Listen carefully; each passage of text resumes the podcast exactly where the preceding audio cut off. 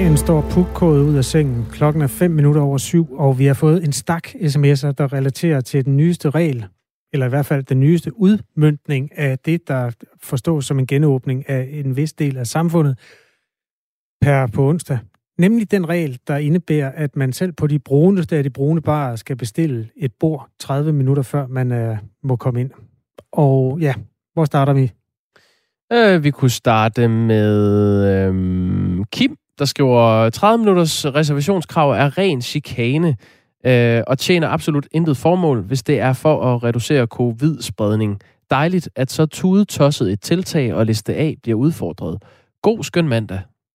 Mund, skriver Jens. Mund ikke.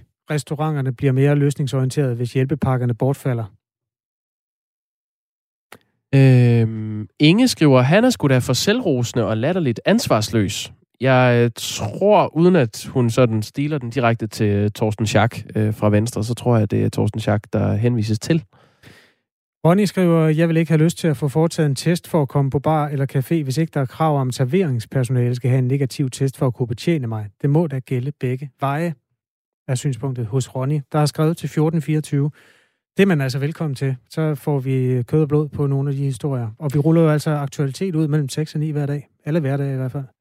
Og øh, nu, vi, vi kan lige så godt blive ved sms'en, for der er også flere, der har skrevet ind om det her nye tiltag, der kaldes Super League. Det er navnet på en øh, ny turnering, som 12 af de øh, store europæiske fodboldklubber planlægger at øh, stifte.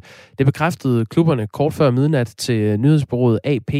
Øh, det inkluderer klubber som Real Madrid, Manchester United, Juventus, Barcelona, Atletico Madrid, Liverpool, Tottenham, Arsenal. De store drenge. Paul han skriver, sjælen er væk fra fodbold. Var Katar og nu Super League. Han gider ikke mere. Nej, der er også en lytter, der ikke lige underskriver, som men skriver, det er 20 år siden Champions League blev kedelig. Det er de samme klubber og samme spillere, der spiller mod hinanden igen og igen. En ny liga befester blot udviklingen. Vi har fået besøg af Dan Grønbæk her i studiet. Godmorgen. Godmorgen. Godmorgen. Dan Grønbæk, øh, hvis du ikke kender stemmen, så er han journalist her på Radio 4, og blandt andet vært på øh, fodboldprogrammet 4 på foden, som sender senere i dag. Jeg går ud fra, at det her det kommer til at spille en stor rolle i det program. Jamen, vi må jo se, hvor mange planer det rykker rundt på det her. Øh, der var jo nok øh, mange af os i sportsjournalistikken, der ikke havde troet, at, øh, at det ville komme så vidt, at de faktisk så hurtigt gik ud med en decideret bestandmelding. Altså, de, de her tanker og de her øh, forlydende og rygter om Super League, de har jo øh, floreret i nogle måneder nu, efter et øh, møde i, i januar mellem de her superklubber, hvor øh, Manchester Uniteds direktør, han hedder Ed Woodward, øh, gik ud bagefter og sagde, at han var vist i gang med at diskutere en model for fremtidens øh, europæiske klubturneringer. Og så var han nødt til et par dage senere at gå ud og sige, ja, ja, men jeg diskuterer selvfølgelig med UEFA. Det er ikke det. Er ikke det. Og så så har de ellers bare kørt lige siden. Øh, det britiske medie The Times, de har jo løbende offentliggjort det. De kom jo også allerede i går jo med øh, meldingen om, at nu var der altså noget på bordet. Det blev så bekræftet kort før midnat. De arbejder så på at lave en øh, såkaldt Super League, hvor man øh, ønsker at samle Europas absolut bedste hold i en fælles liga. Mm. Hvordan kan det være, at de store klubber har valgt at gå sammen om at lave sådan en, en lukket turnering? Jamen, det, kommer hele, det hele kommer faktisk ned til penge. Altså, øh, vi har en situation, hvor de store klubber i forvejen har været trætte af, at de ikke fik øh, hvad kan man sige, det de mener er the fair share øh, af de penge, der kom fra Champions League. Et eksempel er, at da Liverpool vinder Champions League i 2019, der får de øh, 98 millioner pund. Det tjener de på Champions League det år. Det er, øh, det er markant mindre, end de får for alene at være med i Super League hver eneste år. Der vil de stå til 1,8 milliarder danske kroner, ikke? Så på den måde, så, så, så er der, bare der alene er der nogle penge at hente for dem. Og så handler det også om lige pludselig, at man i lang tid har været træt af den her model, der har været i UEFA, hvor man gerne vil brede fodbolden mere ud. Altså den nye UEFA-præsident, øh, eller den, den nyeste, den, den nuværende UEFA-præsident, Alexander Seferin, han er slovener. Han, et af hans, øh, hvad kan man sige, øh, valgløfter, et af hans øh, vigtigste målsætninger i jobbet, det var faktisk den her øh, nye liga, vi kommer til at se for næste år, der hedder European Conference League som er en turnering, der ligesom ligger under Champions League, ligger under Europa League, men er for alle, alle os andre, øh, kan man sige, der ikke nødvendigvis har et hold i Champions League øh, hver eneste år. Og det var, ideen var ligesom at redistribuere flere penge fra de store øh, tv-aftaler på Champions League ud til de mindre klubber i Europa. Og det er jo klart, at der sidder der jo nogle klubber i Liverpool, i Arsenal, i øh, Chelsea, United, dem fra England, det er Real Madrid, Atletico og Barcelona fra Spanien. Og så er der, så er der et par, par italienske med også i form af, af Inter og AC Milan og Juventus, som er rimelig trætte af, at de skal miste flere penge. Fordi de har jo faktisk den opfattelse, at det er dem, der tjener pengene. Det er dem, der har de store spillere, og det er dem, der spiller de store kampe, der trækker rigtig mange øh, tv-seere til. Så det er simpelthen et spørgsmål om penge i, øh, i sidste ende, som, øh, som er argumentationen for, at man skal lave den her nye Super League. Og det er altså øh, astronomiske beløb, der er på spil. Øh, det svarer til cirka 26 milliarder danske kroner, som de her stiftende øh, klubber vil kunne få i et indgangsbeløb. Mm. Hvorfor sker det her nu? Det sker nu, fordi UEFA faktisk, øh, allerede i fredag, der kom der en anmelding om, at UEFA går lige nu og barsler med en ny Champions League-model. Altså af, af samme grund, som jeg lige har nævnt med ham her Seferin, der gerne vil brede fodbolden ud og sørge for, at, at flere penge kommer ud til de mindre klubber jamen der har man faktisk barslet med en ny model, som formodentlig bliver øh, godkendt i dag på et møde i UEFA. Og den handler om, at man vil udvide Champions League til 36 hold, og sørge for, at det bliver mere et ligasystem, hvor der er flere hold, der kan komme til at, at, at gøre det godt, blandt andet. Og det er, jeg tror, det er som svar på den, at vi må se, at det kommer i går, alt det her. Øhm, og, og det sjove er, at UEFA har jo indtil videre er jo hårde i deres øh, retorik, og i går der er de faktisk ude at sige, at de har et fantastisk citat, som, øh, som er, er skarpere, end man har set fra et fodboldorganisation i, i lang tid, hvor de siger, The persistent self-interest of a few have been going on too long, enough is enough. Og det er simpelthen en direkte losing til de her, øh, de her 15 stiftende klubber i The Super League. Altså det er simpelthen, de taler om grådighed, og de taler om øh, nogle få, der vil rave det hele til sig. Og det er sådan deres øh, måde at argumentere på. Der er en ting, jeg ikke forstår, Dan. Ja. Hvordan kan der blive så mange penge ud af det. Altså, jeg gider knap nok at se øh, gruppespilskampene i Champions League efterhånden. Altså, heller ikke, hvis det er to store hold, der, der trækker hinanden mm. i et eller andet opgør, fordi man ved, det, det i den sidste ende er det sgu nok øh, ned til en to-tre stykker, der skal kæmpe om, hvem der vinder Champions League. Ikke? Det bliver det også med det andet der. Og, og jeg kan slet ikke forstå, hvor de vil få de penge fra. Hvem vil de sælge de, de der rettigheder til? Og det er det virkelig gode spørgsmål, stadigvæk, fordi når, som Jakob lige var inde på før, så har de jo allerede nu, det står simpelthen i manifestet, den pressemeddelelse, de er kommet med for Superliga i går, at der er 3,5 milliard, øh, jeg mener faktisk, det er pund, jeg er ikke helt sikker om det er pund eller euro, men der er 3,5 milliard på, på spil, eller nu, som allerede nu ligger klar i en pulje til at blive delt ud til klubberne. Man taler om, at det er cirka 2,6 milliarder danske kroner, hver klub får bare for at skrive under mm. og være med i første omgang her nu. Og man må sige, at det kommer fra tv-aftaler. Men problemet er også efterhånden, at, at du og jeg som tv-seer, Kasper, i et lille land som Danmark, øh, uanset hvor mange år vi så føler, vi har været med i fodbold, og hvor meget ret vi har, så er det bare ikke vores tv-marked, de store penge ligger i mere. Det er, det er i Kina, det er i øh, USA, det er i resten af verden, hvor man vil... De taler meget om i den her pressemeddelelse, at fodbolden er den eneste globale sport. Og det er jo den, man gerne vil have fat i. Der er en grund til, at de her store klubber, vi nævner, jamen hver eneste år, der bruger de jo ikke deres sommerferie på øh, nødvendigvis at tage rundt og møde deres fans øh, hjemme i øh, London, eller i Liverpool, eller i Manchester. De tager en tur til Indonesien, eller til øh, USA, eller til Kina på deres sommertur. Så det gør de jo, fordi der er et kæmpe marked, der, øh, der er i gang med at og eksplodere øh, i de lande. Og de er altså også interesserede i at se de allerbedste spillere spille. Øh, og hvis de kan gøre det hver eneste uge, så lurer man om den tv-aftale ikke kommer til at slå alle de rekorder, vi har set øh, blive slået øh, gang på gang de sidste 10 år det helt store spørgsmål her, det er jo, om det her det bliver til noget. Ja. Øhm, og en del af de store organisationer har været ude og tro med, at øh, de kommer til at gå rettens vej, og nogle af de her klubber bliver, kan også blive smidt ud af de hjemlige turneringer. Hvad er det for en diskussion, der ligger der? UEFA har allerede sagt, at hvis det her det kommer igennem, hvis de mener det er alvorligt, hvis de går videre, så sendte de en fælles, øh, et fælles statement, en fælles presmeddelelse med øh, blandt andet det engelske fodboldforbund, det italienske fodboldforbund og det spanske fodboldforbund i går, hvor de simpelthen sagde, at ikke nok med, at klubberne vil blive kyldet ud af de nationale ligaer. Altså, vi skal, vi skal huske på, at den her Super League, den er jo ikke mere selvstændig, end at klubberne stadig regner med, at de kampe skal spilles midtugen, og så skal de spille hjemme i Premier League eller, eller Primera. Eller... Så det er i stedet for Champions League? Præcis. Det er en direkte erstatning til Champions League, og det kan UEFA selvfølgelig ikke leve med, fordi de tjener jo penge på, at de her klubber med i Champions League. Det, de har sagt så sammen med forbundene, det er, at de vil blive kyldet ud af de nationale ligaer. Det vil svare til FCK eller FC Midtjylland, som ofte er de danske repræsentanter, ikke fik lov til at spille Superliga, fordi de skulle være med i en Super League. Og det er den ene ting. Den anden ting, og der hvor de så er gået videre, det er så også aftalt med de nationale forbund, at de her spillere, som spiller for de her hold, de kommer heller ikke til at kunne repræsentere landsholdet. De kommer simpelthen ikke til at blive udtaget til landsholdene. Og så er der lige pludselig et ekstra incitament og pres, øh, de her klubber på. Hvorvidt det faktisk holder, hvorvidt de faktisk øh, holder fast i den konsekvens, kan man godt øh, tvivle på. Men, øh, men det er i hvert fald UEFA's melding, og fodboldforbundet, det nationale fodboldforbunds melding på nuværende tidspunkt. FIFA, de er som altid lidt mere vag i det. Det er sådan noget, vi, vi udsendte også en pressemeddelelse i går, øh, som netop er sådan noget, vi, vi vil gerne gøre fodbolden til noget globalt, og så længe de går ind for solidaritet og sådan nogle ting, det er bare det, vi gerne vil have. Så lad os se, øh, hvem der egentlig er på, eller, eller er vognen, når den, øh, når den på et tidspunkt kører afsted. Jeg har noteret mig, at der er to klubber. Jeg har aldrig været stor fan af hverken Bayern München eller øh, Paris Saint-Germain. Men øh, jeg så en kamp øh, indbyrdes mellem de to hold for øh, 3-4 uger siden, og der måtte jeg bare lægge mig fuldstændig fladt ned, at det er de bedste hold i verden lige nu. Ja. Og de er ikke med i det der. Nej. Det er meget interessant. Hvad, hvad betyder det? Jamen, det, det ved vi faktisk ikke rigtig nu. Altså, øh, man kan sige, at i Tyskland er der en anden...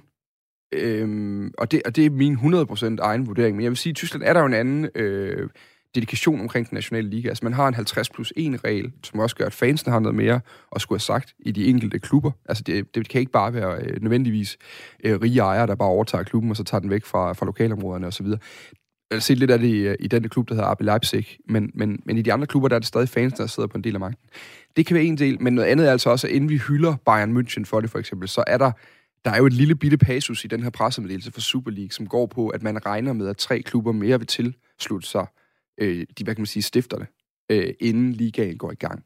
Og der er der altså øh, forlydende i både BBC øh, og, og flere andre internationale medier om, at Bayern de er i meget tætte forhandlinger om at blive en del af det. Men man kan jo sige sidst ende, har PSG, som har nogle af verdens bedste spillere, de har Neymar, de har Mbappé, de har nogle af de allermest spændende, vi ser på den internationale scene.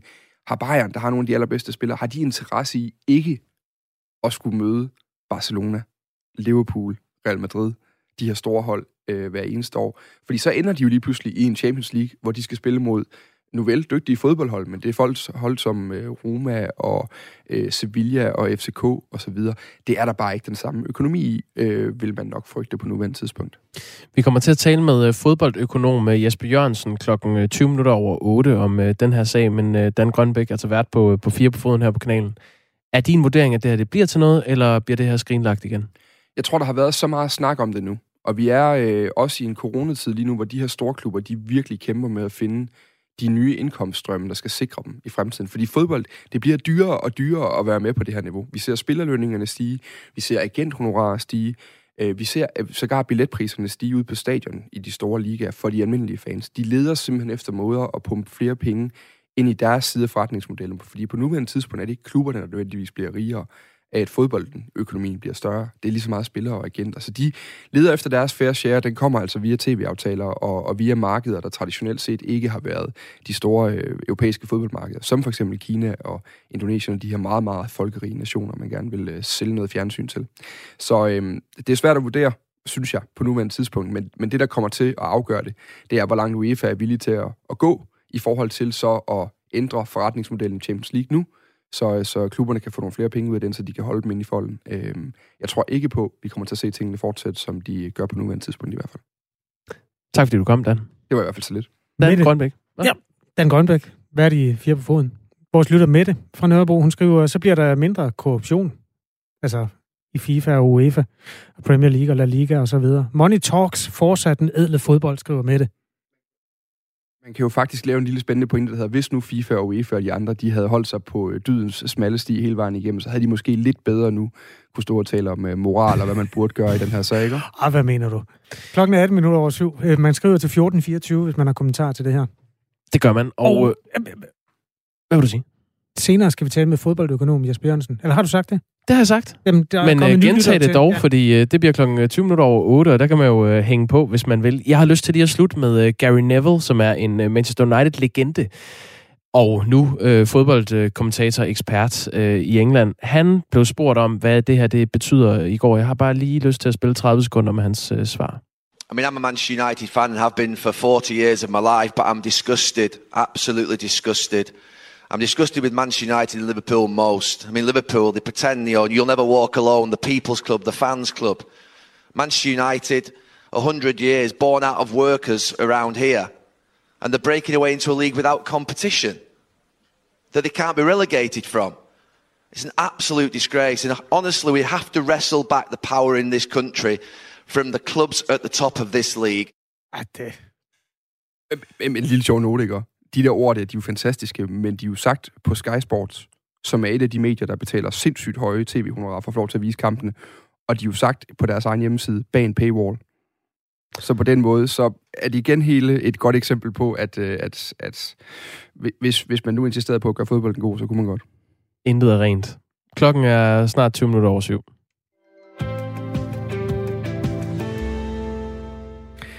Nu skal vi vende os mod den meget omtalte dobbeltparagraf det er en øh, dobbeltstrafsparagraf, der handler om corona-relateret kriminalitet. Den blev introduceret under stor ståhej øh, sidste forår på et tidspunkt, hvor den egentlig var fokuseret meget på den økonomiske side af sagen, øhm, og rettet mod dels dem, der stjal øhm, hospitalernes øh, håndsprit, men også dem, der misbrugte hjælpeordninger. Nu er det bare sådan, at 11 demonstranter er blevet tiltalt efter den meget omdiskuterede øh, paragraf 81D, som altså øh, kan give corona, eller kan give dobbeltstraf for corona-relateret kriminalitet. Fem har allerede fået dom.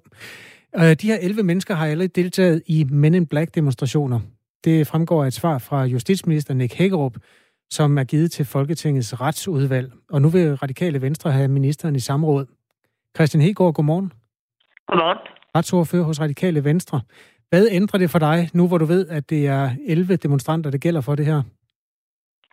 Der er sådan set ikke noget, det ændrer for mig, men det principielle for radikale venstre i det her har hele tiden været, at man selvfølgelig ikke skal begå kriminalitet. Det siger sig selv. Men det, der er betænkeligt lige ved den her paragraf, det er kriminalitet begået til en demonstration, der har indhold af coronakritik eller kritik af regeringens håndtering af corona. Det giver dobbeltstraf set i forhold til, hvis man har gået den samme forbrydelse til en anden demonstration. Det kunne være om Black Lives Matter eller klima eller noget andet. Ja. Og det synes vi altså er retssikkerhedsmæssigt betænkeligt, at lovgiver på den måde udvælger nogle det, at man begår kriminalitet til nogle bestemte demonstrationer frem for nogle andre, at det kan give en, en højere straf. Øh, det synes vi ikke er rigtigt at gøre. Jeg tror, Men skal vi ikke lige øh, man... gå dykke ned i den, Christian Hegård? Fordi jo, det, det, der er det principielle for jer i det her, det er altså, at demonstrationsfriheden, den, den skal man øh, passe på med at røre ved. Men man kan sige, at økonomisk kriminalitet er jo også angribeligt, uanset om det foregår med et coronastempel eller uden et coronastempel. Der har man så indført den, fordi man føler, at landet er i en særlig situation. Det er vi jo dybest set coronamæssigt også i forhold til de demonstrationer. Eller hvad? Hvad synes du? Vi, vi støttede det, der havde med at skærpe straffen for øh, misbrug og hjælpepakker. Det gjorde vi, fordi den måde, at hjælpepakkerne er indrettet på, er anderledes, end når man normalt udbetaler øh, støtte til virksomheder eller andre. Normalt så er det nogle øh, lange procedurer, man skal igennem med ansøgning, men for så vidt angår de her coronahjælpepakker, så blev det lavet med sådan en tro- og loverklæring, hvor det var langt nemmere at søge om støtte, end det normalt er. Og når man udviser en højere grad af tillid i hjælpepakkerne til borgerne, end når de ellers skal søge økonomisk støtte, så må det være fair, at hvis de bryder den tillid, at så falder straffen. Men det vi så er uenige i, det er blandt andet det her med dobbeltstraf for kriminalitet begået til en bestemt demonstration med et bestemt tema. Der går vi altså hen der går man så hen og som lovgiver siger, at der er nogle demonstrationer, der er værre end nogle andre. Og det frygter vi kan bevirke, at det giver en tilbageholdenhed i at deltage i nogle demonstrationer i stedet for nogle andre. Og så har man jo sat en begrænsning ind på forsamlingsfriheden. Hvad vil I gøre for, at det ikke sker igen, det her? Ja, vi, øh, vi vil gøre flere ting. For det første, så vil vi jo øh, indkalde vi nu justitsministeren til samråd, hvor vi vil have hans svar på, hvorfor i alverden man skal have dobbeltstraf for at begå kriminalitet til en type demonstrationer i stedet for en anden. Selvfølgelig skal man overhovedet ikke begå kriminalitet. Man skal ikke kaste noget mod politiet. Man skal ikke gøre den slags. Men hvorfor skal det give dobbeltstraf og gøre det til en bestemt demonstration frem for en anden? Og så hørte vi Jakob Ellemann sige i starten af ugen, at det var nok gået lidt hurtigt. Det var måske ikke meningen, det her. Og det vil vi prøve at se, hvad Venstre egentlig mener, og derfor vil vi tage det her op i, øh, i retsudvalget med det, man kalder en beretning, og så se, hvor partierne står, og måske samle flertal for at fjerne øh, det her element fra, fra paragraf 81d straffeloven. strafloven. Også SF vil ændre i loven, så paragraf 81d ikke kan bruges mod demonstranter. Det her element skal enten præciseres, så det ikke rammer demonstrationer, bare fordi at de har corona som tema, eller også skal det simpelthen ud, lyder det fra retsordfører Karina Lorentzen til Radio 4. Enhedslisten stemte mod lovforslaget og paragraf 81d, dengang lovpakken skulle vedtages. Partiets presseafdeling oplyser, at øh, enhedslisten, ligesom radikale og SF, er ude på at få den fjernet hurtigst muligt. Tirsdag i sidste uge, der udtalte Venstres formand Jakob Ellemann Jensen sig om paragrafen, øh, som følger, hvis vi skal være ærlige, så var det måske ikke demonstrationer, vi havde for øje. Så øh, på den måde kan man jo øh, hvad skal man sige, øh, øjne en voksende skare.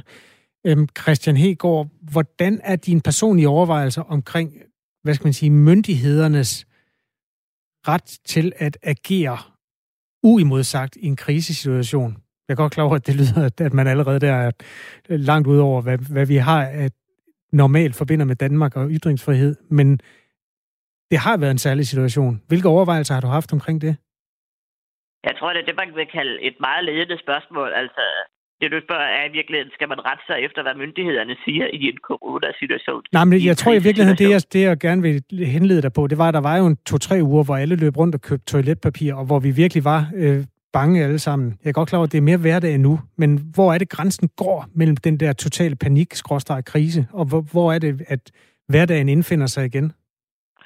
Det er klart, at lige da landet lukkede ned 11. marts sidste år, der kan man da huske, at det var, det var da helt vildt det her. Øh, og der var der jo nogen, der opførte sig på en måde, øh, der ikke var i hvert fald lige med samfundssind, og der blev hamstret øh, toiletpapir og den slags, som der gjorde. Det, der bare er vigtigt at huske på, det er, når vi ændrer vores straflov eller andet, der skal give en skærpet straf, så er det jo noget, vi gør fremadrettet og på den lange bane. Og der skal man passe på med at gøre sådan noget i, øh, i krisesituationer, fordi så ender det med, at det bliver sådan nogle hovsaløsninger, eksempelvis som det, øh, der er her, hvor folk egentlig ikke kan se den store logik bag det. Så det handler egentlig om, at vi skal ikke ændre i strafniveauer i krisetider. Det har historien øh, også øh, lært os i andre sammenhæng. 81D dør 1. januar, uanset hvad. Hvorfor venter I ikke bare på, den udløber? Nej, men når noget er fjollet eller forkert, så skal man jo ikke bare vente. Så skal man jo handle nu. Og fra radikal venstre side synes vi altså, det er besynderligt, at det at begå kriminalitet til en type forbrydelser, øh, til en type demonstrationer, i stedet for for nogle, for nogle andre, det er en, en mærkelig måde at, at straffe på. Begår man en forbrydelse, så skal man selvfølgelig have en straf, men den straf skal da være den samme, uanset øh, hvorhen man begår den. Det sagde Christian Hegård, retsordfører hos Radikale Venstre. Du skal have tak, fordi du var med i Radio 4 morgen. Selv tak, og god dag. Tak lige måde. Øhm, skriv gerne ind, hvis du har holdninger. Nu er den blevet sådan meget berømt under navnet dobbeltstrafsparagrafen, og den har jo blandt andet ramt en kvinde, som efter nogle af de meget øh, urolige demonstrationer på Rådhuspladsen i København endte med at få to års fængsel for nogle udtalelser, som hun kom med fra talerstolen, der blev opfattet som værende en del af konfliktoptrapningen mellem demonstranter og politiet. Hun ville normalt have fået et års fængsel, men fik altså to, i hvert fald i byretten. Den er anket. Klokken er øh, 7.27.40, for at være helt nøjagtig. 14.24 er nummeret herind. Start beskeden med øh, R4. Vi vil så gerne høre, hvad du har på hjerte. Ja, jeg vil lige fortælle om et øh, allerede nu lidt berømmet tweet, som er blevet trukket tilbage igen. Jeg sætter ja. lige en skælder på. Ja, kom ind. Det er Fyns politi, der har været på øh, Twitter. Det er de sådan set ret ofte. Det er de flere gange om dagen. Øh, de er ude og kommentere på forskellige øh, sager, der øh, verserer øh, på Fyn.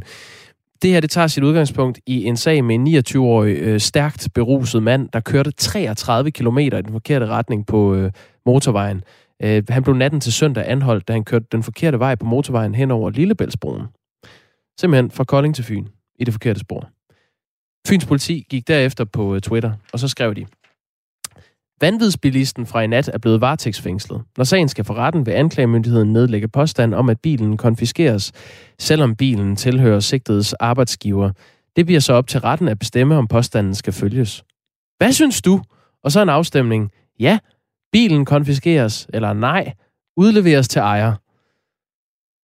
Hold da op. Så det er blevet lagt op til en lille afstemning, øh, en frisk afstemning på de sociale medier fra politiets side, og det øh, har folk ikke øh, synes godt om. Øh, lad os sige det så. Kan man se resultatet, eller er, den er væk? Nej, det kan man desværre ikke, for de nåede at slette det. Øh, jeg kan... Det er et meget godt spørgsmål egentlig. Synes du, man skal kunne tage...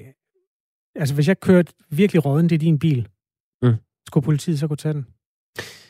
Øh, ja, det er et relevant nok spørgsmål, men måske er det ikke ordensmagten, der skal stille det på de sociale medier, og så lægge det ud til, til folkets stemme. Nationen er jo øh, lukket, for himlen skyld. Ja, der er ikke flere steder. Jeg synes ikke, vi skal stemme om det på Twitter. Jeg overlader det trygt til den dømmende magt, altså domstolen, var der blandt andet en, der skrev. Og Christian Hegård, vi lige har haft på, øh, folketingsmedlem fra de Akale, han kaldte det her tweet pinligt. Jeg vil bare lige slutte med øh, det opfølgende tweet fra Fyns Politi. Kære borgere, I har ret. Afstemningen omkring konfiskation var ment som en mulighed for at øh, kommentere på sagens karakter. Det skal selvfølgelig altid være op til domstolen at udmåle straffen. Vi genudsender tweetet uden afstemningen. Tak for jeres feedback. Det var en sag fra Fyns Politi. Radio 4 Morgen er i fuld gang. Klokken den er nu 7.30, og der er nyheder med egen Amripur.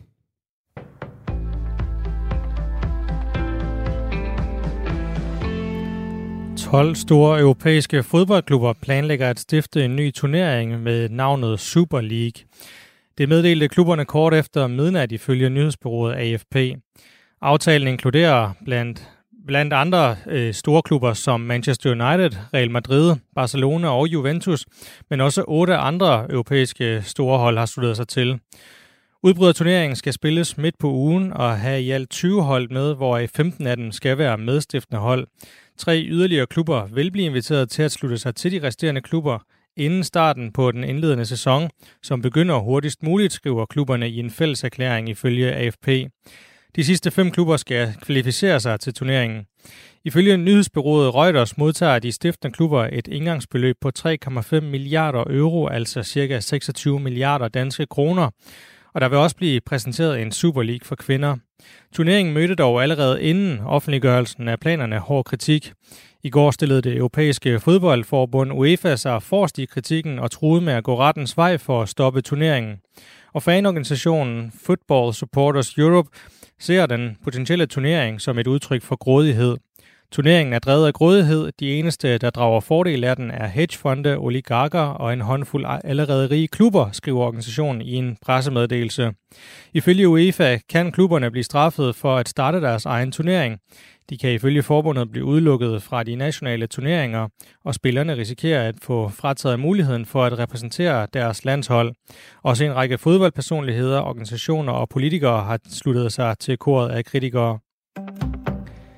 Det skal være billigere at investere, hvis man investerer i danske iværksættere, og så skal man kunne sætte flere penge ind på sin aktiesparekonto. Det mener Venstre, der i dag kommer med en række nye forslag, der skal understøtte danske startups og investorer. Klimaoverfører for Venstre og iværksætter Tom Jalers mener, at danske virksomheder og startups alt for ofte ender i udlandet, når de skal rejse penge. Når man kigger sådan helt over det på danske iværksættere, så har de for svært ved at rejse penge. Der er ikke nok risikovillig kapital til stedet i det danske samfund. Og øh, det gør så, at andre lande, hvis vi bare skal kigge tæt på Sverige, så klarer iværksætterne sig bedre der, fordi de har mere adgang til risikovillig kapital. Og især investeringer i forskning og iværksættere skal belønnes. Og så hvad skal den gøre, øh, så, sådan, øh, så for, at dem, der investerer rigtig meget i forskning og iværksætterne, de får en lidt øget skattekredit sagde Tommy Ahlers altså. Sidste år bød ifølge mediet Finans på den største tilvækst i private investorer i årvis, og stigningen er accelereret ind i det nuværende år. 80.000 oprettede en aktiesparekonto i 2020, og samlet har 130.000 danskere nu en konto. Man kan oprette en aktiesparekonto per person og få nuværende indskyde op til de 100.000 kroner. Pengene kan kun investeres i børsnoterede aktier og investeringsbeviser. Rusland udviser 20 tjekkiske diplomater. De skal være ude af landet senest i dag. Det meddelte det russiske udenrigsministerium i aftes, efter at Tjekkiets ambassadør Viteslav Pivonka var indkaldt til samtale i ministeriet. Det kommer som reaktion på, at Tjekkiet lørdag mente, at landet udviser, undskyld, meddelte, at landet udviser 18 ansatte på den russiske ambassade i Prag. Ruslands udenrigsministerium betragter det som en fjendtlig handling fra tjekkisk side. Den tjekkiske udenrigsminister Jan Hamček Jan Hamacek gav de 18 udviste russer 48 timer til at pakke deres ting og være ude af landet. Tjekkiets efterretningstjeneste har konkluderet, at de pågældende russere er hemmelige agenter for efterretningstjenesten GRU og SVR. Vejret i dag bliver tørt efterhånden. Solrigt og temperatur stiger til mellem 13 og 18 grader. Det var nyhederne på Radio 4. Mit navn er Ejen Amripur.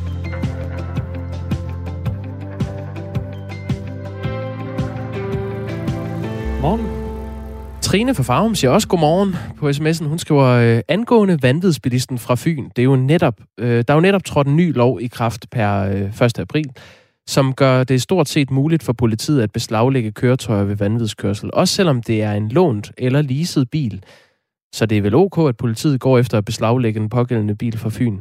Spøgelsesbilisme går vel også under vanvidskørsel. Rigtig god dag, og tak for god radio, skriver Trine. Tak, Trine. Hun har jo ret. Øh, men det, som politiet jo egentlig gjorde, hvis man skal være helt øh, frem i skoen, det var jo, de lagde ud til øh, afstemning. Det var sådan til for at få folkedomstolen. En ting er jo, at der er lovhjemmel til at konfiskere en bil. Den bliver jo ikke konfiskeret automatisk, så politiet vil lige høre, om er der folkestemning for, at vi napper denne her. Ja, altså det jo, de har jo faktisk øh, genudsendt uh, tweetet bare uden den uh, sidste passus, der hedder, hvad synes du? Uh, ja, bilen konfiskeres, eller nej, udleveres til ejere, så kunne man gå ind og stemme. Og det har de så øh, kunne se, at det skal selvfølgelig være op til domstolen at udmåle en straf, så vi genudsender lige det her tweet uden afstemning. Der er faktisk kommet et, et sidste tweet fra Fyns politi i den her sag. Netop. Øh, vanvidsbilisten fra i nat er blevet varetægtsfængslet. Når sagen skal for retten, vil anklagemyndigheden nedlægge påstand om, at bilen konfiskeres, selvom bilen tilhører sigtedes arbejdsgiver. Det bliver så op til retten at bestemme, om påstanden skal følges. Hashtag politi.dk. Del, like og kommenter. Ja. Hilsen politiet. Hvad der så skete, gætter du aldrig. Godt, tak. Øh, ja, det er Fyns politi, og de er altså allesteds øh, nærværende på, øh, på Twitter. De gør det faktisk øh, ret øh, godt og sjovt. Lidt ligesom Nordsjællands politi. De har også, mm. øh, de har også altid kinden helt ude ved, ved kindtanden, når de... Nej, tungen. Du ved, hvad jeg mener, når ja. de tweeter. Godt. Øh, 25 minutter i 8 er klokken blevet. Det er Radio 4 morgen med Kasper Harbo og Jakob Grosen. For halvanden uge siden kunne vi fortælle en øh, erhvervshistorie, som blev meget hurtigt overstået. Det var øh, nyheden om, at kræftens bekæmpelse var på vej med et øh, nyt online casino. Navnet var Win-Win, og man havde søgt tilladelse til at drive casino gennem spillemyndigheden. Historien gav mildt sagt negative reaktioner. Mange synes, at kræftens bekæmpelses brand vil få altså lide ubodelig skade ved, at en sygdomsbekæmpende organisation pludselig skulle kaste sig ud i at tjene penge på noget, som for manges vedkommende faktisk munder ud i sygdom. Øh, spilleafhængighed øh, fører jo økonomisk ruin og alt muligt andet øh, dårligt med sig. Og derfor lukkede man øh, casinoet, inden det nogensinde nåede at åbne. Det, det lukkede simpelthen samme dag, som vi havde øh, historien her i Radio 4 morgen. Det kan der være mange grunde til. Den helt fulde fik vi aldrig, men det har sikkert været medvirkende, at der var en landsindsamling lige om hjørnet. Nå, men det fik jo så en af vores gode lyttere til at øh, stemme ind, fordi han havde fundet på et alternativ, øh, der kunne skaffe penge til den gode sag. Det var Erik Svindt, som er lytter af Radio 4, som fortalte, at han havde lavet tre flasker gin, øh, som hed Win-Win Gin. Det kunne jo bruges til at skaffe penge. Hej Erik, og godmorgen. Jamen, godmorgen igen. Øhm, det er første gang, jeg taler med dig, men jeg vidste, jeg, jeg hørte jo godt uh, gennem kolleger, at uh, du havde stemplet ind. Jeg vil bare lige rose dig for navnet Win-Win Gin. Det er godt set. Han lå lige så højre ben jo. Hvordan er det gået med salget? Jamen, det er faktisk gået godt. Øh, alle tre flæsker er solgt, så nu skal pengene så bare overdrages til kraftens bekæmpelse. Hvor mange penge kom der? Jamen, altså, når jeg skattefar har været der, som jeg skrev, så er der 2160 kroner. Og det er sådan lige en god chef med der. Det er da meget godt for det. Hvad, hvad vil det sige, du har fået ind for per flaske gin? Altså, det bliver solgt for 900, og når man så tager moms fra, så er det jo så 720 på hver flaske. 900 kroner for en flaske gin. Du må være god til at lave det, hvis du, altså det er udover det er en god sag. Altså, det er jo en super god gin, men øh, man kan sige, at sagen er jo nok næsten endnu bedre, ikke? Okay. Så det solgte, solgte jo næsten sig selv, kan man sige. Altså en uge, selvom det kun er tre flasker, er faktisk ganske fint for at få udsolgt. Hvem er køberne? Jamen, der er to private købere, som er anonyme, og så er der, hvad hedder det, et øh, firma, som hedder Pavlokan, der er selv arbejder med sprit, som har købt det. Og det er, i, kan man sige, en god sags tjeneste, fordi de har selv haft kraften øh, ret tæt ind på kroppen. Øh, de kraft af, at stifterne af firmaet døde af kræft. No. Så det giver rigtig god mening for dem at støtte sagen også. Så det er jo, det er jo super. Altså, der var en rigtig god opbakning omkring det. Udover at man støtter kræftens bekæmpelse, og i øvrigt også den danske stat jo så, øh, med nogle momspenge, øh, ja, så, så er der også et statement i, at man lige at det lige er præcis gennem de der flasker, som jo er en lille joke over øh, kræftens bekæmpelses casinoplaner, at man vælger at støtte. Er, der, er der nogen, der, der har ytret sig om den sag til dig, mens de har købt? Øh, nej, det har jeg egentlig ikke fået nogen, nogen jokes omkring. Folk har egentlig taget det meget seriøst, kan man sige. Øh, og, og det er jo dejligt, men det er rigtigt nok, det startede som en joke, øh, fordi at, at der skulle være sådan ligesom en lille, kan man sige, en lille hip til dem. Ja. Men altså, det er jo, kan man sige, det er jo egentlig blevet meget øh, seriøst, og så ligger der nogle penge i dag, som skal afleveres. Var du også øh, i den, altså overrasket over, at øh, kræftens bekæmpelse ville have et casino? Ej, jeg må sige, den, den, jeg tænkte, nu sidder jeg selv og arbejder med markedsføring, og jeg tænkte bare, der er nogen, der glemte at tage hovedet med på arbejde den dag. Er den lukket for dig nu så? De lagde sig utrolig fladt ned. Ja, det synes jeg egentlig, det var godt gjort. Øh, det, det, det var også det eneste, næsten kunne gøre, ikke? Fordi at man må ikke øh, formudre, eller forplumre sådan en, en god sag. Tak for dit initiativ, og fordi vi måtte øh, snakke med dig her til morgen, Erik Svendt. Ja, men det var en fornøjelse. Lytter af Radio 4 og ginproducent i den øh, i high-end afdelingen, kan man roligt sige. Øh, 900 kroners flasker blev der solgt tre af, og det munder ud i 2.160 kroner til kræftens bekæmpelse. Det er win-win.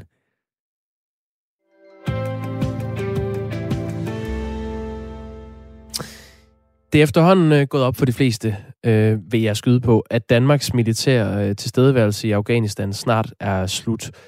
Til september, knap 20 år efter at danske soldater første gang betrådte afghansk jord i kampen mod Taliban, er vi ude øh, som nation betragtet.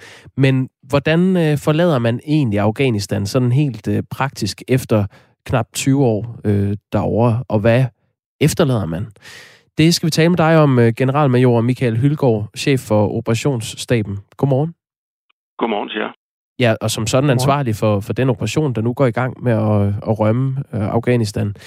Hvor omfattende er den her øh, opgave egentlig sådan rent øh, logistisk?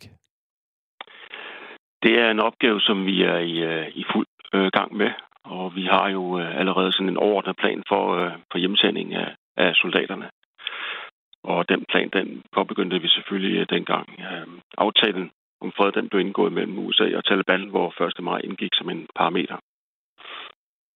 Så øh, efter den her beslutning, der nu er, er taget om at lukke missionen øh, i september i år, så er vi så i gang med den her detaljplanlægning for hjemtagning af de danske soldater.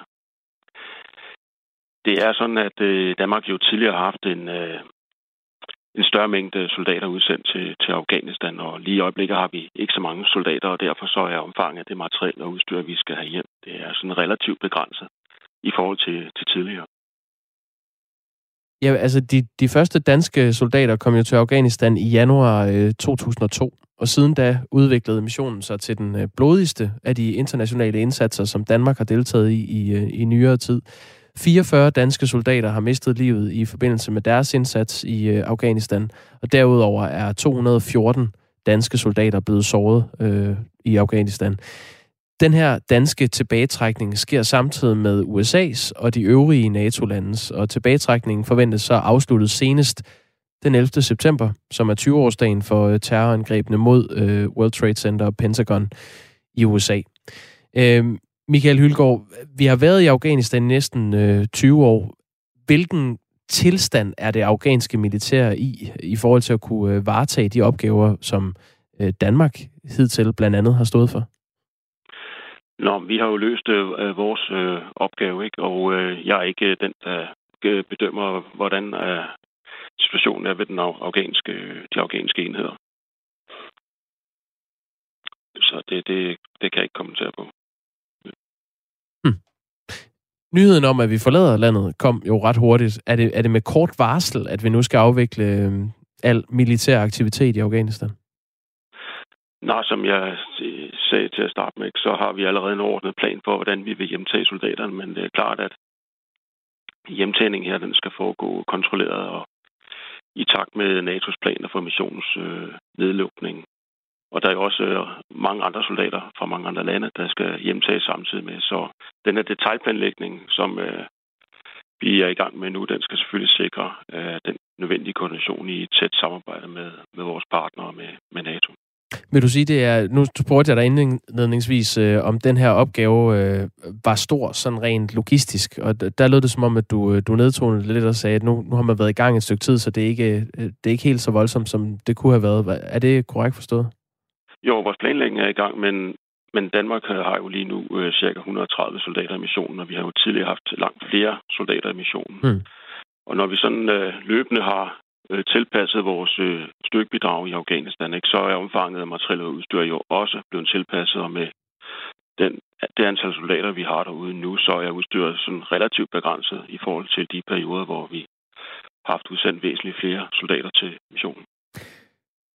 Hvilke transportmidler bruger man? Det er måske et meget hemmeligt spørgsmål, men altså en ting er, at man hopper ind i et fly, når man er personer. Men øh, er det sådan transportskibe, eller hvordan fungerer det i praksis?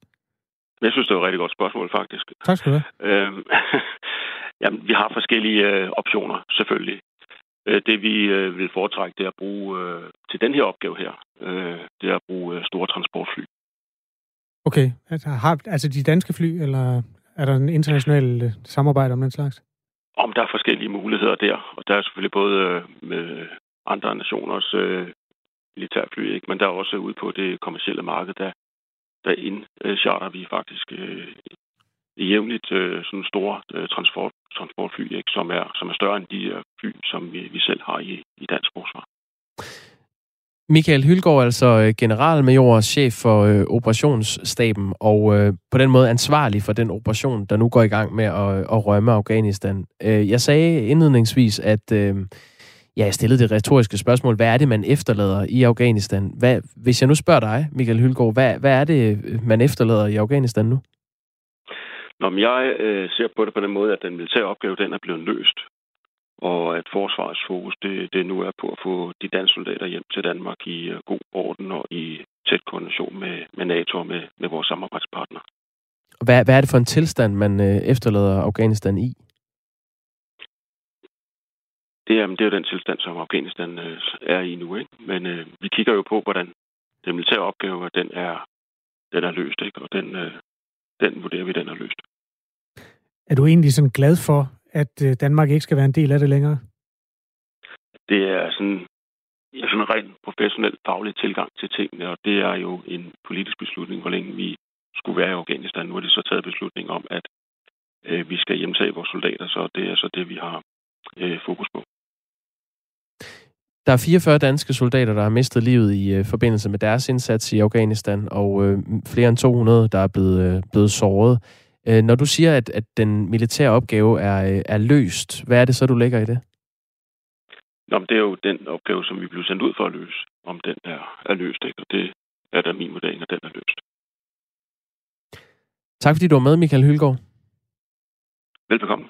God dag. I lige måde, tak. Ja, god dag. Generalmajor og øh, chef for øh, operationsstaben, og det er altså øh, Michael Hylgaard, som på den måde øh, står i spidsen for, for den operation, der nu er i gang med at, øh, at trække de danske soldater hjem fra Afghanistan. Og det er knap 20 år efter, at øh, de danske soldater første gang betrådte afghansk jord i kampen mod Taliban. Den opgave, den er løst.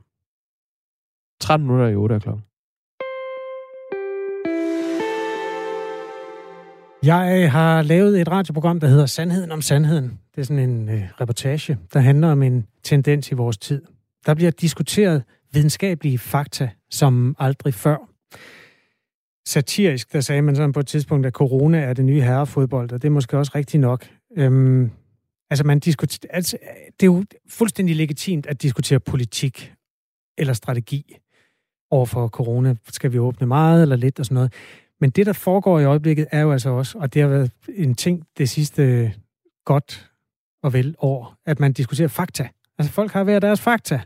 Øhm, og det er jo altså faktisk et, et utrygt sted, for det er bedst at kende fakta, inden man tager en beslutning. Ellers så famler man jo lidt i blinden. Og det er derfor, jeg har lavet det her program, der hedder Sandheden om Sandheden. Det er bygget op om en mand, jeg kendte, øh, eller jeg kendte ham ikke, men jeg lærte ham at kende øh, via internettet. Thomas Gudmann Højer som ligesom mange andre har fulgt med i, hvor mange corona-indlagte der er på de danske sygehuse. Det særlige i hans øh, udgave af det er, han mener ikke, de er særlig syge. Der er masser af dem, der ligger på hospitalet af alle mulige andre årsager, som så har en positiv øh, covid-19, men som ikke har nogen symptomer eller ikke har nogen nemme symptomer af. De får jo ikke behandling for den og den grund. De er på hospitalet af andre årsager. Det siger ikke noget om det, du siger. Øhm, hvordan når han frem til det? Jamen, det er måske et meget godt øh, stykke hovedregning. Altså, han, han siger på det tidspunkt her, han har jo holdt øje med smittetallene og positivprocenterne, så tager han den procentdel af befolkningen, som han tror øh, har corona på det givende tidspunkt. Øhm, og det anslår han så, at der er 3% af befolkningen, der har corona. Der er cirka 14.000 hospitalsindlagte i alt, og det vil sige, at 3% af dem må så nok også have corona, mener han. Og det vil sige, at godt 400 af dem har corona, og mange har jo ingen symptomer. Mm. Så, så hans påstand er den vej rundt, at der er mange symptomfrie blandt de der øh, daglige indlæggelsestal, som vi får at vide. Ja. Øhm, og så kan man tænke, det var måske meget fedt at lige få det tjekket en gang. Jo, er det, er det til at, øh, at dokumentere? Åh oh ja, det er sjovt, du spørger. Øhm, det er skidesvært at få tal nogen steder. Jeg fik fat i Sundhedsstyrelsen, og det tog lige lidt tid, før der kom svar der. Det gør det gerne. Han tager fejl, lød svaret, øhm, tror vi. Eller det ved vi, men vi har ikke lige nogen tal, som dokumenterer det, men vi synes i hvert fald ikke, det kan være rigtigt. Og det, altså man kan sige, en hver sund fornuft tilsiger jo også, at selvfølgelig er at folk jo ikke indlagt for sjov. Men hans øh, hovedregning går så bare ud på, at de corona-indlagte, det er dem, der ligger med brækket ben, eller blindtarmsbetændelse, eller kronisk øh, ørepine, eller et eller andet, og som så tilfældigvis er blevet fanget i den der øh, kontrol øh, ved indgangen til hospitalet, bliver man jo testet, uanset om man skal indlægges for det ene eller det andet eller det tredje. Og det er jo så det, der er der hans påstand, at de mange af dem, de er bare kommet i en anden anledning. Men det må man jo have tal på, om, om det forholder sig sådan. Ja, det tænkte jeg også, men det er sgu ikke sin sag. Øh, Statens Serum Institut tog jeg så fat i, som jo er for det første den myndighed, der monitorerer alle epidemier i Danmark, og for det andet er det sted, hvor folk henter coronatal hver eneste dag. Men øh, her er svaret nej. Vi ved faktisk ikke, hvor mange af dem, der er indlagt af den ene eller den anden eller den tredje grund. Og det er, fordi Statens Serum Institut får sine tal fra regionerne, så øhm, der bliver jeg så sendt videre til regionerne. Og så gik jeg til Region Hovedstaden og sagde, kan I fortælle, hvor mange af jeres corona-indlagte, der er indlagt med sådan en primær coronadiagnose, og hvor mange af dem er indlagte coronapatienter, som, eller hvad skal man sige, benbrudspatienter eller et eller andet, mm. som, som så bare har en positiv test. Og det, der må jeg sige, der mødte jeg faktisk også lidt modstand på den der. Surprise. altså sådan der virkelig arrogant, surt. Øh, hvis du begynder at løbe efter den slags påstand, så er det jo det samme som at blåstemple alle mulige øh, grødlås øh, idioter. Vi kørte på et tidspunkt en, øh, en hel uge, hvor vi talte med folk, som havde en, lad os sige, øh, alternativ opfattelse af, hvordan øh, coronaen forholder sig. Ja. Og der vil jeg nemlig også lige høre, øh, hvad mener I hos Sundhedsstyrelsen og Statens Serum Institut? Kan I øh, komme med nogle argumenter, som vi kan øh, lægge frem over for de her typer, som siger, at, at øh, corona ikke findes, for eksempel? Mm. Og det var lige før, man kunne høre, hvordan de øh, sukkede øh, hele vejen ned i indledningen af mailen. Jeg tror, de er... Man kan godt forstå, hvis myndighederne er tyndslidte, men det er jo en nødvendig opgave, at de går ind i det her. Fuldstændig. Og ja, man forstår, at der er mange, der er trætte lige nu, men der er også, altså i, i forskerkredse bør der være den der holdning, udfordrer os. Altså det er jo den måde, man laver forskning på. Det er jo mm. ved at bevise, om noget er rigtigt eller forkert. Og jeg taler i det her program, der hedder Sandheden om Sandheden. Det er en reportage, den ligger i vores app, eller App Store, eller hvor den, ikke i App Store, skulle det, men hvad hedder den? Din podcast-app. Ja, tak. Øh, der taler jeg med en af Danmarks fineste forskere, nemlig Anja C. Andersen, der er astrofysiker. Hun er ekstremt vidende menneske, og hun synes, det er enormt fedt, at vi diskuterer videnskab på den måde, vi gør i øjeblikket. Vi er aktive borgere i et samfund, hvor vi stiller spørgsmål, og, og hvor man så må antage, at de forskere, der så er på den anden side, de kan komme med nogle gode svar. Og hvis de ikke kan komme med nogle gode svar, så vil jeg faktisk have lov til som borger at forholde mig en lille smule bekymret, kan man sige. Ikke? Der er jo mange holdninger til, hvordan corona skal håndteres, og det er jo der Thomas, der min hovedperson, han vil hen med sine teorier. Du får lige lov at høre et lille klip, hvor han udlægger, hvordan han synes, corona skulle have været løst, hvis der pludselig var en million smittede i Danmark. Så, så skulle man simpelthen have lavet alternative lasseretter og hospitaler. Øh, og så kunne man have opsuget mange af dem, som jo af god grund blev arbejdsløse i den periode, til også at være ansat til at tage sig af de syge. Fordi der var mange, der skulle have ilt, øh, og det er ikke så svært at give. Øh, og det kunne man have ordnet med de faciliteter, som øh, alle festivalsorganisationerne øh, har til rådighed. Og så kunne man sådan set have, have opbygget et alternativ øh, hospitalsvæsen. Det var mange, der ville blive sure over, fordi de ville elske hospitalet. Øh, og det kan jeg også forstå, fordi det er alle know-how er. Men der var bare ja. ikke noget know-how. Man vidste jo ikke noget om, hvordan man skulle bekæmpe den her sygdom. Ja, det er jo i hvert fald et bud på, hvordan man kunne have løst det, hvis der pludselig var 20.000, der skulle have medicinsk hjælp i Danmark. Uanset om man mener det ene eller det andet om corona og regeringens og myndighedernes håndtering, så skal man have nogle fakta, før man kan bestemme sig for, hvad man synes. Hvis man skal bygge et hus, så skal man lave en sokkel først. Altså, før man laver vægge. Det er, og det er det, jeg synes, der er så vildt ved vores tid. Der er mange, der har nogle fakta med hjemmefra, som underbygger deres dagsorden, og så er der andre, der har fakta, øh, som peger i den modsatte retning. Det vil sige, at der står fem forskellige sokler, og væggene de vokser i alle retninger. Vores lytter Jan skriver, problemet er jo, at dem, der har corona, øh, er indlagt for noget andet, øh, skal isoleres på grund af corona. Og det er fuldstændig rigtigt. Så ja, spørgsmålet er, har han, har han ret i, ham Thomas, du har talt med, at de fleste, der er indlagt med øh, covid-19, ikke har nogen symptomer? Jamen, det tog jo noget tid, men efter 17 dage øh, kom der faktisk svar fra Region Hovedstaden, og det kan du høre i den... Nej, det kan du høre nu. Vil du gerne høre det nu? Ja, jeg tænker, at du skal spille det nu. Ja, men du kan høre det i den... På, altså, det den kan man, og det vil jeg sige, man skal gøre. Sandheden om sandheden. Mm. Nej, det er han ikke ret i. Hans teori holder ikke, og det bliver han lidt sur over. Men det, der faktisk ligger i de tal, det er, at hver syvende indlagte kommer fra et andet sted i hospitalsvæsenet, sådan, hvis man måler på forskellige diagnoser. Altså, der er jo simpelthen... Jeg læste, jeg hørte om en mand, der var offer for knivstikkeri, for eksempel, som også viste sig at være coronapositiv. Og han Sikkert en også, mand. Ja, det var en, en dum dag, ikke? Øh, men men øh, det er jo det, de står med, mm. også på sygehusene, at så skal man simpelthen håndteres et, efter alle kunstens regler, og øh, ansatte skal pakkes ind, osv. Så, så, så øh, den, det er den klangbund, det foregår på. Så det, det er altså sandheden om sandheden. Den tager du bare og lytter til, når du har en time, hvor du skal gå en god tur i det fantastiske vejr, der bliver i Danmark i dag. Godt. Jamen, øh, fire minutter i otte er klokken. Jeg vil sige, jeg har smuglyttet, og den er øh, ekstremt lytteværdig, så øh, gør, som Kasper siger. Det er Radio 4 morgen, du lytter til. Samtykkeloven bliver nu kritiseret for ikke at virke efter øh, hensigten, og den kritik kommer øh, efter, at en øh, 19-årig mand i torsdags i byretten øh, i Aarhus blev frifundet for voldtægt, men derimod dømt for det, der hedder tilsnigelse til sex. Christine Holst øh, er aktivist og kritiserer samtykkeloven i den her forbindelse. Godmorgen. Godmorgen. Hvorfor er du kritisk over for samtykkeloven? Øh, I dag er jeg forkvinde i foreningen Voldtægtsførfers Vilkår. Øh, Godt lige at få og, med. Ja. Ja. Øh, altså, øh, den her dom, som vi jo vi tager lige et forbehold, og det er, at vi jo ikke har set dommen endnu, fordi den ikke er klar. Men den her dom øh, strider jo sådan set imod den nye lovs intentioner. En af de vigtigste intentioner, som jo er at sikre den seksuelle selvbestemmelsesret. Og det handler jo ikke kun om, at man har ret til at give samtykke til samleje, men også, at man har ret til selv at bestemme, hvem man vil give samtykke til. Øh, og, og derfor, det er jo sådan set derfor, jeg regner med, at anklageren også rejser tiltale på paragraf 216, altså samtykkeloven. Øh, så, så det undrer rigtig mange af jer, at der ikke er faldet dom. Ja. Ja, jeg opridser lige øh, lynhurtigt den her sag, øh, så vi kan komme videre med interviewet, øh, Christine Holst. Altså, den her 19-årige mand og tre venner øh, havde mødt to jævnaldrende kvinder. De var taget i et øh, sommerhus i Odder, og det var i januar. Først havde den ene af kvinderne frivilligt sex med den 19-årige, mens en anden kvinde havde frivilligt sex med en, en øh, kammerat til den 19-årige. Senere på aftenen blev det så foreslået, at de skulle bytte partnere, og det øh, ville kvinderne ikke. Efterfølgende byttede mændene alligevel værelser, hvor den ene af kvinderne så troede, at hun havde sex med den mand, hun tidligere havde haft sex med, men nu var det så i stedet med den her 19-årige mand. Og kvinden tog derefter hjem og øh, kontaktede politiet. Det var så anklagerens hensigt, at manden skulle dømmes efter den her nye samtykkelovgivning, men i stedet blev manden dømt efter paragraf øh, 221 i straffeloven.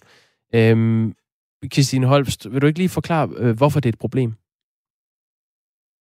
Jamen, det er jo, det er jo et problem, fordi at, at den strider imod en af lovens vigtigste intentioner, det er at sikre den seksuelle selvbestemmelsesret.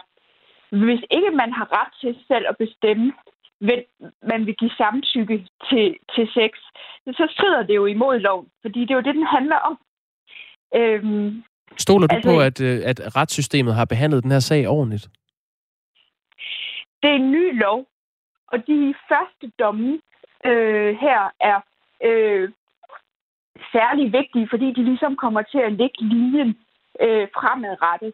Øh, så, så altså, det undrer mig ikke, at der kan være øh, problemer i forhold til at rejse en masse spørgsmål. Altså det, jeg håber for alles skyld, det er, at, at statsadvokaten beslutter, beslutter sig for at anke dommen til en højere instans, så man kan prøve det en gang i, øh, til, øh, for endelig at slå fast, øh, om, om samtykkeloven dækker det her eller ej.